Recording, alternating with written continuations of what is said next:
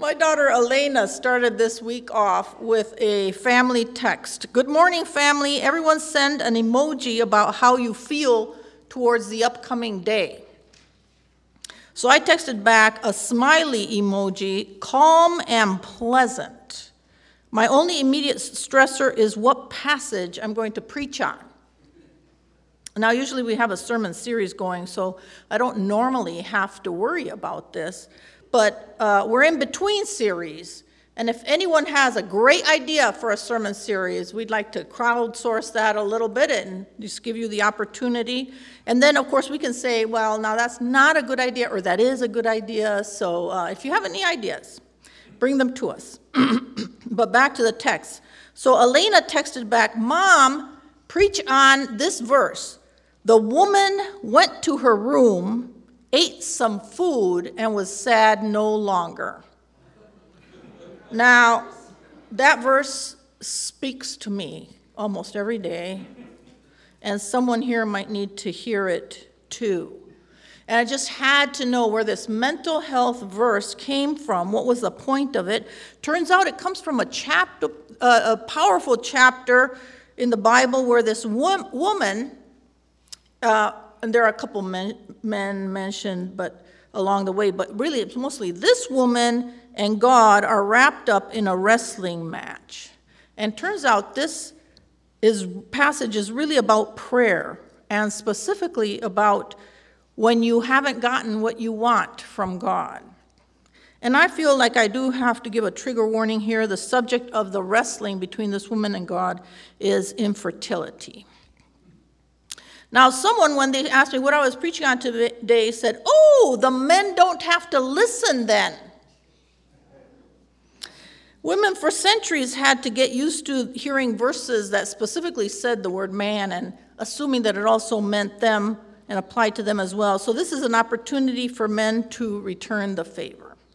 You too might need to hear this verse and passage, even if it does speak through the experience of a woman. We're in 1 Samuel chapter 1. Did you guess that's where it came from? There was a certain man of Ramathaim. Now, this man is not important to the story, but of course, we've got to start with a man and give his whole lineage. But this story is not about him. A Zuphite from the hill country of Ephraim, whose name was Elkanah, son of Jero, Jeroham, son of Elihu, son of Tohu, son of Zuph, an Ephraimite. His whole lineage. He had two wives. The name of one was Hannah, and the uh, name of the other was Peninnah. All of a sudden, I'm hungry for a sandwich. Peninnah had children, but Hannah had no children. Now, this man used to go up year by year from his town to worship and to sacrifice to the Lord of hosts at, at Shiloh, where the two sons of uh, Eli, Hophni and Phinehas, were priests of the Lord. This would have been the fall yearly festival after harvest to give thanks to God for all of his blessings in this past year and also to ask him for the new year. And it would also have been the festival of booths, where the people of Israel remembered that God had brought them out of slavery in Egypt. So it was a time of a great rejoicing. So just think big party, big party happening. On the day when Elkanah sacrificed, he would give portions to his wife Peninnah and to all her sons and daughters.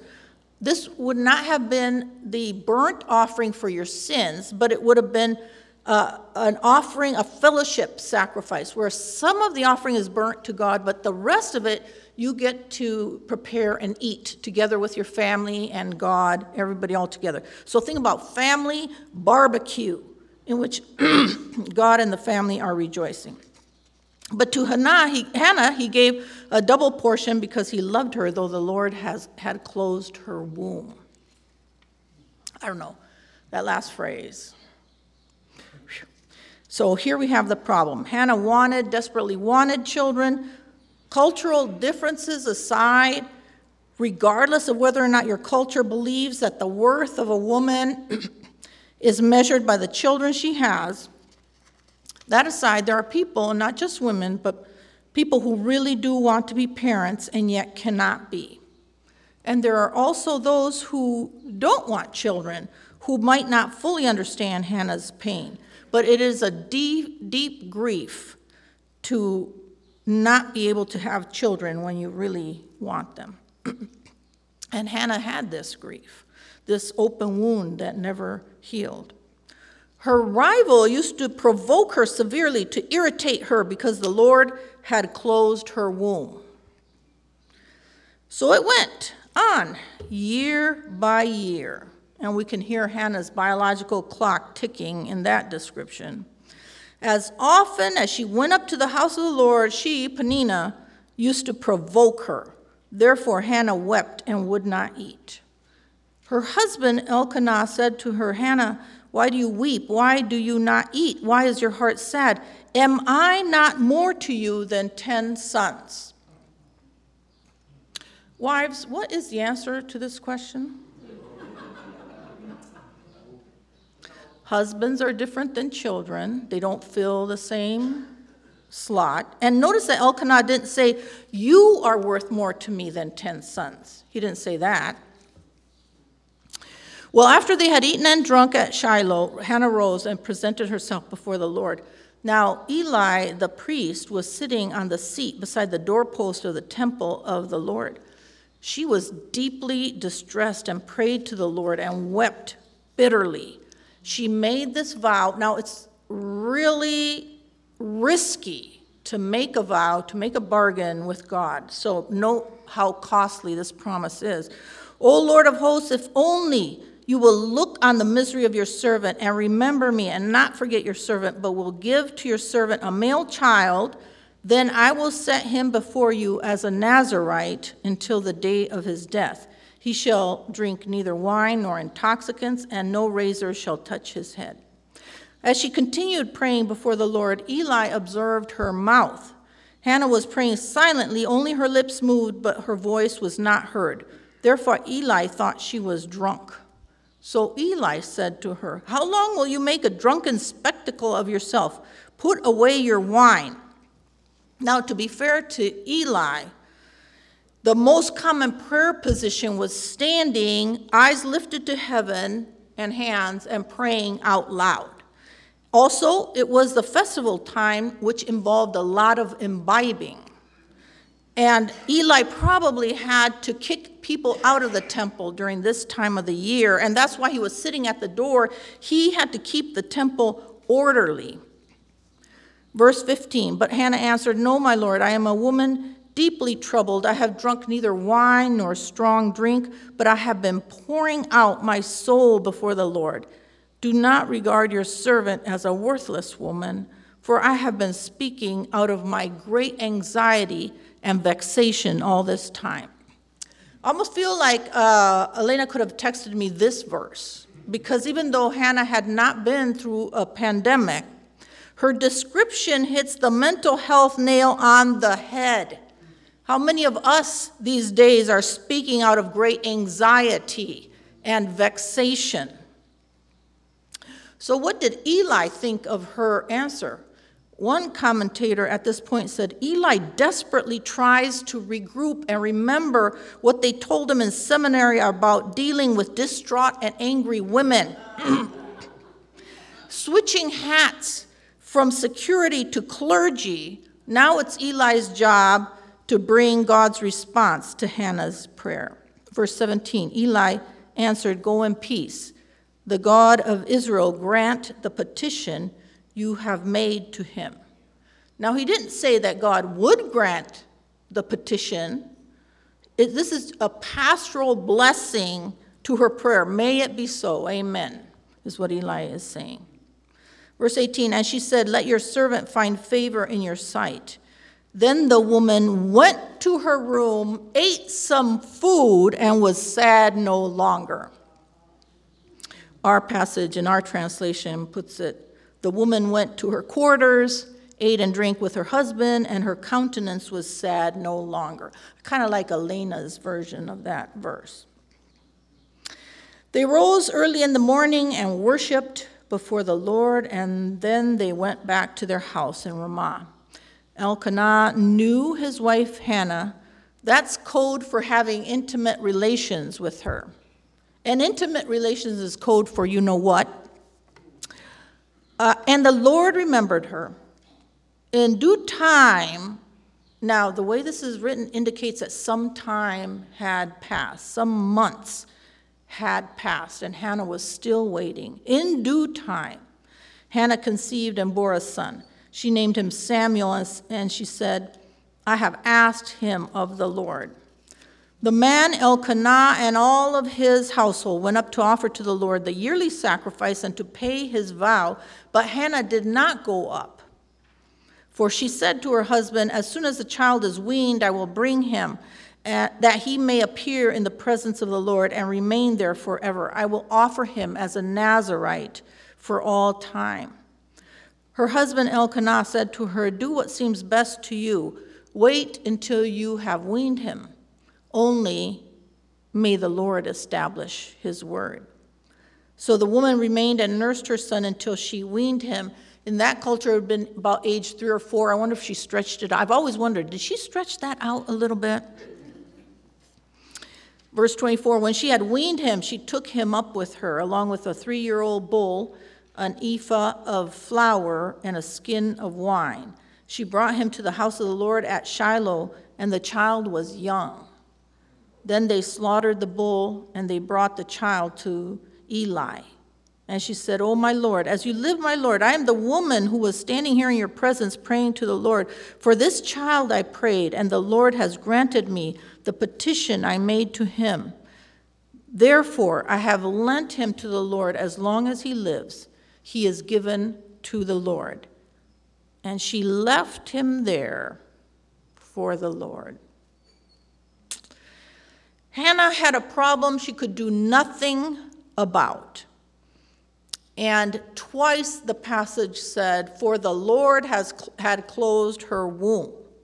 Now, we know a whole lot more about reproductive health than they did then, but there were some biological reasons for her infertility. But ultimately, and isn't this always the case when we pray over something we desperately want? Ultimately, God is in control and He has the power to change any situation. The buck stops with God. And Hannah understood this very well. Now, I hope we don't read this chapter in order to get a prayer formula out of it, in order to get a miracle. So, okay, if I'm thinking it through, number one, fast and weep. First, I've got to fast and weep, and then then eat, and then go into the sanctuary. That's number two, and then number three, uh, manage to get Pastor George observing me from the door, and then number four, pray with my lips moving but making no sound. And then number five, be in such a desperate state that Pastor George suspects that I'm on drugs. And then number six, after several years of being bullied, oh, number six should have been number one first. And then, uh, and God has answered no to my prayers many, many times. And then, number seven, make a huge promise to God, one that will really cost me to follow through. And then, if I do all of those things in the right order, with the right amount of fervor and the right amount of faith in my heart and with the right words, then God will answer yes. God will give me the miracle that I want. I hope you see how prayer formulas, uh, how ridiculous that prayer formula was, but also how desperate we are to get a formula that will fix what we have wrong. We really want it. I love miracles. I love it when God says yes, when all the doctors and the experts have said no. And last week, we publicly celebrated two such miracles, in my view, that we had no right to expect given the human diagnosis, but that God answered yes to. I am still praising God for that, and I know in my heart that that was God. In the case of Nancy and Sherry. I rejoice and praise God for his healing touch. And, and I want to tell you today that God is good. You said all the time? All the time also means when he says no. I pray for miracles all the time, for God to interrupt the normal course of disease, for God to mend brokenness, for God to grant forgiveness, for God to make a way when there is no way. All of these are miracle prayers because they would not happen if nature takes its normal course. I have prayed for infertile couples, and God has answered yes in a couple of those instances in a miraculous way that mirrors Hannah against what the doctors diagnosed. But God has also answered no in a heartbreaking way in other cases. Usually, our prayer formulas center on how much faith the praying person has. God must have answered me no because I don't have enough faith in me. I didn't believe it hard enough. But I think that that misses a very critical truth that God's purposes are far beyond what we can ever know. And God can answer no to us for a reason that's really hard for us to understand at the time. So I don't think that Hannah teaches us that God will always answer yes to our prayers for miracles by giving us what we've asked of him. Hannah happened to be living at a very critical juncture in Israel's history, in that hinge period between the judges ruling and kings who were to come shortly. And her miracle son, Samuel, was going to be that hinge. He was the first one of a kind, the very first prophet of Israel who would have to usher the country through a very drastic, upending social change. Hannah's need lined up with the fulfillment of God's purpose for Israel. And we don't have that purpose in our life. The purpose that God has for us, for me, is different than the purpose He has for you. So, this is what I think Hannah teaches us. First of all, Freely ask God for the impossible. Ask God for what your heart desires. Ask Him to change circumstances. Plead for His intervention. We worship a powerful God, God of power and a God of love. And I can ask Him for anything. And I'm not going to hold myself back by thinking through my human measurement oh, I can't pray for that person. They're really old or they're really obnoxious or, you know, there's some reason why the miracle won't be granted to this person or this and this other person deserves I, i'm not going to hold myself back. I'm not going to measure. I'm not going to uh, assume that god will not give a miracle. I'm just going to ask him in faith for everything plus the kitchen sink. That's how i'm going to pray to god. He is a god of power and a god of love Number two, Hannah teaches us that we have to express our true self to God. True self. You know that ugly crying that involves snot and tears and ugly faces and not being able to get words past your sobs and just bring that to God. If you are angry, bring that to God. If you are bitter, bring it to God. Pray without the right words, without the right clothes, without being put together. We're in the middle. We're in the middle where we don't understand what God is up to yet. And you don't have to have a proper prayer before God. Instead of the sweet hour of prayer, you know that song, some of you, the sweet hour of prayer? Hannah shows us that we can have a sour hour of prayer. Bring it all to Him. We don't have to be toxically positive in prayer. We don't have to present to God a stronger faith than we possess in that moment. For some of our deepest needs, there are no good answers, and, and there's no amount of problem solving that will solve our situation. Bring that to God, the huge, unsolvable, tangled mess in need of God's miraculous touch.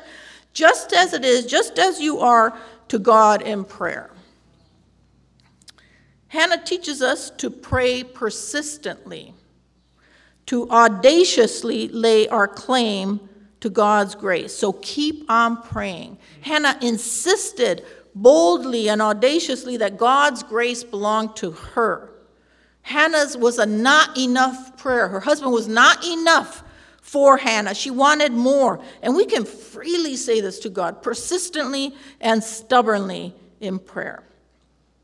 Now, any mom of a young child gets so tired of her name at a certain phase in their life.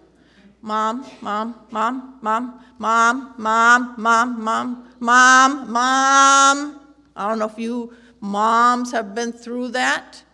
We're like, why is my name mom? So tired of this name. Amazingly and astoundingly, God is not mom. He does not have those feelings. Sometimes I think I have to apologize to God because I'm so obnoxious to Him.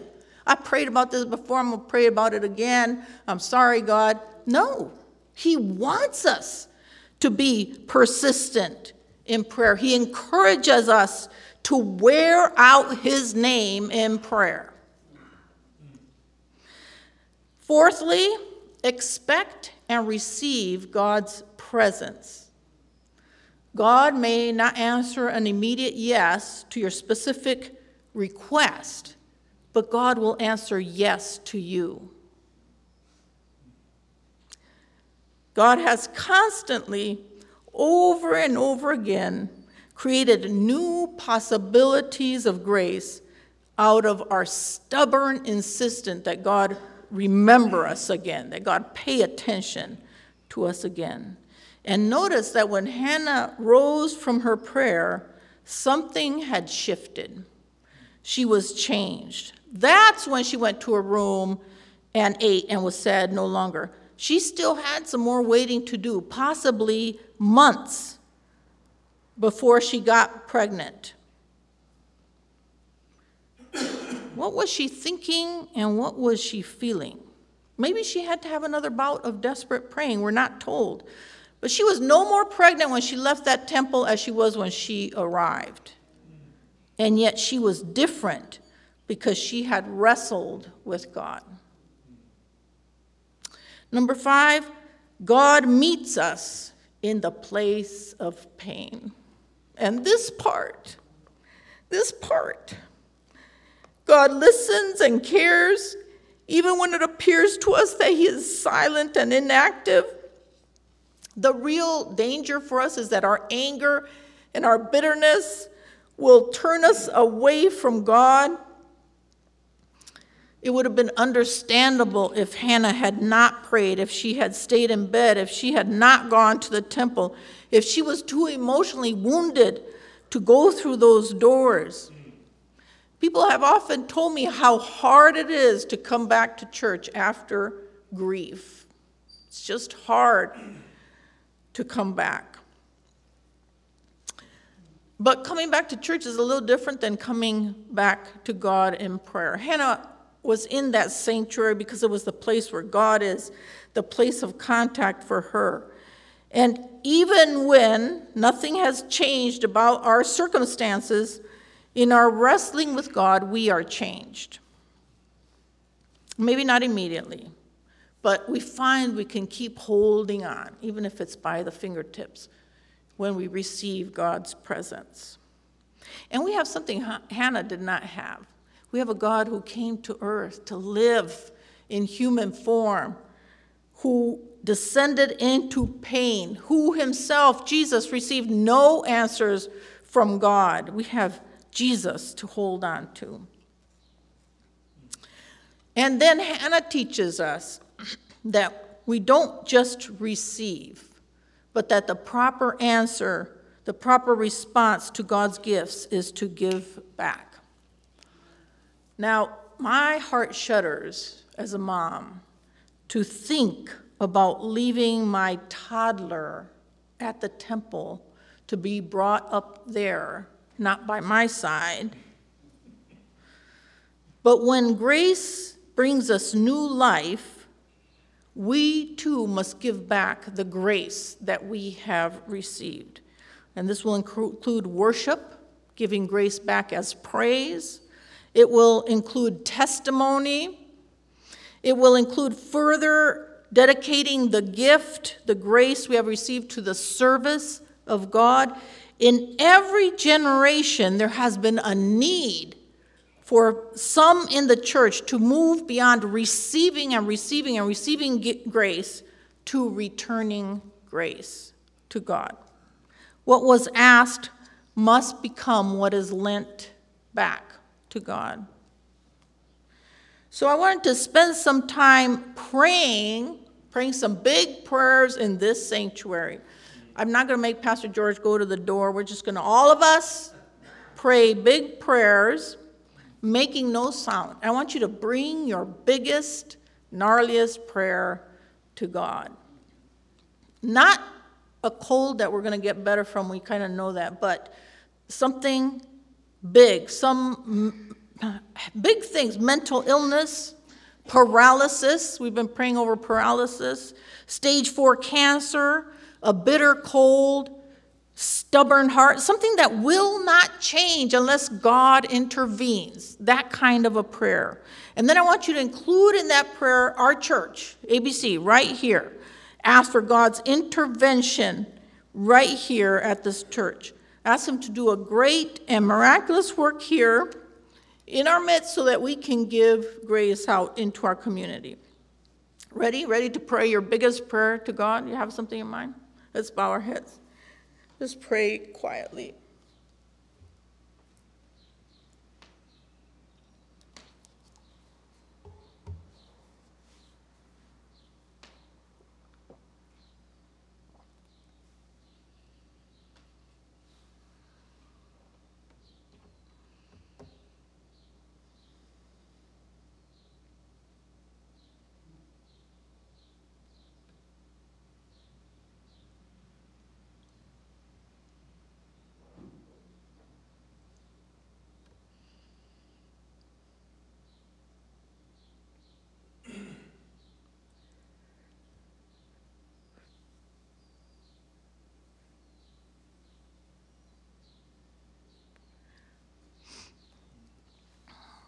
God, do something. We've prayed over this before. We've prayed too many times, we feel. We're tired of it, we're sick of it, we're angry over it. Do something, Lord Jesus. Embrace yourself, God, because we are going to keep on praying. Do something. In your name we pray. Amen.